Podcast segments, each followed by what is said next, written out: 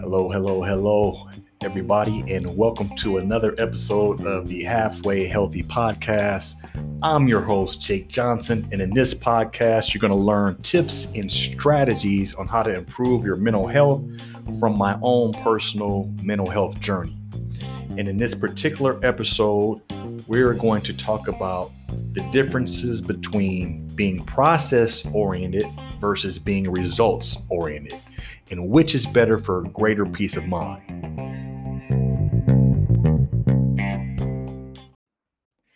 Now, disclaimer I am not a licensed psychologist or therapist. The opinions and advice that I share are based on my own experience and lessons that I have learned from going to therapy. This podcast is not a replacement for going to therapy. I highly encourage everyone to go see a professional therapist. It has helped my life immensely. If you're having thoughts of harming yourself or others, please dial 911 or whatever the phone number is in your part of the world or seek immediate emergency medical care. About uh, 20 years ago, uh, the, I started selling cars. And uh, I was in the car business for like 10 years. And five years as a salesman on the, on the, on the ground, on the line, as, as we like to say, um, the front line. And then five years in finance as a finance manager. So when I first started selling cars, um, well, first of all, selling cars most of the time is a commission based uh, business, meaning if you sell a car, you know you get a percentage of the profit uh, between what the dealer paid for the car and what you sell the car for. So you don't get paid on the value of the car like in real estate. So this is why a lot of car salesmen do a lot of haggling because they want to keep as much profit as possible because they're getting paid a percentage on that profit. Meaning, if the dealer buys a car for, I don't know, fifteen thousand, and salesman sells the car for seventeen thousand, that's a two thousand dollar profit, obviously, and you get a percentage of that. You know, somewhere between twenty or twenty five percent, whatever. But this isn't about cars right now. you can get distracted. This is this is not a podcast about how to sell cars. But anyway, the point is, in order to talk to a customer, um, you either have a list of taking turns between the other salespeople, or you may call call the, by the calling of the car color. So if you see a car come in, first person to say, "A blue car coming in," they would have the right to go talk to that customer. So anyway, when I started selling cars in the beginning, I was so anxious because my it's it's easy to be anxious because you're not receiving a salary. You're only getting paid if you sell a car. Now, obviously, it's not legal to work somewhere and, and not get at least minimum wage. But if a dealership where when I was selling cars, if a dealership had to pay you minimum wage, then you're you're gonna lose your job real quick. Um, so without us without the the security of a salary and you just if you don't work, you don't eat. If you don't sell something, you don't get a check. There's a lot of pressure to sell a car. So whenever I would go have my turn to talk to a customer, literally I would get knots in my chest and in my stomach. I was so anxious. I was just like, oh my God. Oh, I hope they buy a car. Oh, I hope I can sell them this car. Because it's human nature, you know, to want to make the most money as possible. But the the the thought of focusing on that result was written all over my face. You know, um, that I was just I was just desperate. I was hungry. I wanted to, I wanted to sell a car. But the point is, I was so attached to the results that I would get cotton mouth and my hands would sweat and I would just be so anxious that I really didn't do a good job at presenting the car or uh, building rapport with the customer, demonstrating it, you know, showing the value of the particular car, ascertaining their needs, uh, there's a lot of things that I that I didn't do as well because I was so attached to the re- the result. And then when the when the customer didn't buy, I would feel worse, and it was just wow, it was just it was just a big ordeal. So eventually, I had to learn the difference between being process oriented and results oriented because the results of selling a car really aren't all in the salesperson's control. However, the, the, the managers may make you think that, hey, you can control this outcome. You're a, if you're the better salesman you are, the, then you can force somebody to buy a car. And that's what I used to think. I used to have these expectations, these unrealistic realistic expectations that, hey man, I'm the one who's forcing people to buy a car. I'm selling a car instead of them buying it. So, needless to say, how that ended up turning out is I ended up learning that it was be better to be process oriented and focus on the things that I can control more so than worrying about the results as I'm as I'm approaching the result. So what I learned is focusing on the results causes anxiety. You know, the more attached you are to the result, the worse your performance is going to be.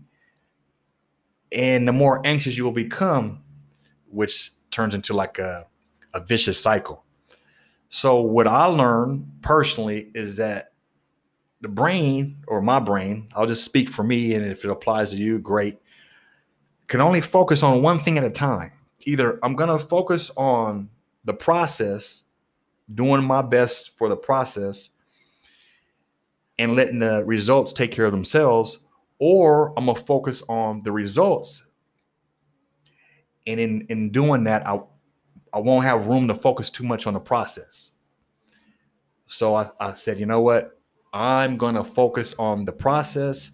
I developed a, like a seven step process for selling cars uh, you know, first would be to meet the customer, uh, develop rapport, you know, find out their needs would be another step, demo the car, uh, drive it, come back, you know, write it up step by step. Now, my my goal was to just do the best I could to take each customer to the next step. I wouldn't worry about the the, the future steps I would just worry about one step at a time. So if someone came in, I would my whole thing is, you know what? I'm going to greet them, introduce myself, and that's all I'm going to think about. Then the next step, if they if they were interested in seeing a car, then I would show them and blah blah blah blah. But in general, I would just tell myself, you know what? I don't care if they buy a car or not. I am just going to attach myself and embrace the process and and and let the chips fall where they may because that just focus on the, the anxiety i mean focus on the results causes the anxiety um it hinders your ability to execute properly that could that could lead to the results you're looking for um and another thing i found is that too much attachment to the results can cause you to feel inadequate. If if you feel like you're the one who's in control of the results and and then someone doesn't doesn't buy or someone doesn't do what you're you know you, you don't get the results you're looking for, you can feel like, hey man, you know, I'm responsible for that. And and then you you could feel bad, feel guilty, feel inadequate, insecure and and really none of those results had anything to do with you. I mean, it could have just been they just didn't want to buy, or they're just or whatever. Just use going back to the the car business example. But yeah, so many days I felt inadequate, like I wasn't good enough. Like if I can just increase my skills more, I can force people to buy cars and all this kind of stuff. But in reality, what I needed to do was adjust my expectations. My expectations to think that I can control. This is a free country. People can do what they want. They can say they're going to buy it and change their mind. They can come just ask for the price, leave. It has it has a little to do with me, but not it, it's not all based on the salesperson. So what tips could I share that would help you not be so focused on the results and focus more on the process? The tip number one is don't accept other people's expectations of what success should look for you, look like for you. So you you may be at a job or whatever and playing sports and some someone may think, you know what, you need to be successful every time you go out. You need to sell it every time you talk to a customer. You need to sell a car. Every time you shoot a basket, you need to uh, make the basket. But is that realistic? No. But if but I actually thought those things. I was thinking that I could force somebody to buy a car. I can make them buy a car. So when they left, they didn't buy. I was sitting here just looking like, man, what's wrong with me? What can I do to get better? But in reality, no matter how good I got, I mean, some people just aren't going to buy. Sometimes you're going to shoot a shot and it's just not going to go in. Your form can be good. It just, just have to accept that you're going to have some results that that aren't what you're looking for. But you got to just keep moving, keep going forward. And the other tip I would give, tip number two, is have process goals instead of it's I'm, not saying you don't need to have results goals for your results but after you set your goals for your results in order to achieve them you need to focus on the process. Process goals are goals like you would have when you go to the gym. You know you don't go to the gym saying you know what? I'm when i go to the gym i, I gotta lose five pounds today. Like that's not realistic. You go to the gym and say you know what? I'm gonna spend 30 minutes on a treadmill or an hour I'm gonna work, do some bench press, four sets of whatever, some squats, or whatever you're gonna do. And you just focus on the process and you have faith that by focusing on the process for a good amount of time, you'll get the results eventually that you're looking for. That's a good example of how to be process oriented and have oriented and have process goals. Okay. And really, the last tip I would give is just do your best.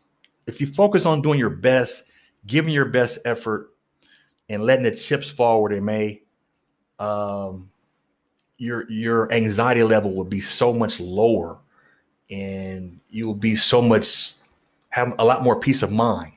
So that's what I would do when I was going back to the car example.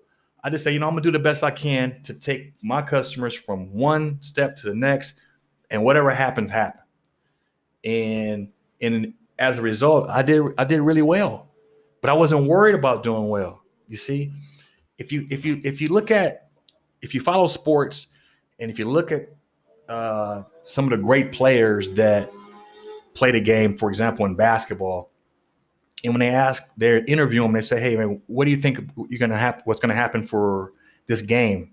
How do you see the game playing out?" And rarely do you see people say, We have to win. I have to score 50 points. I have to do this because that puts added pressure on them.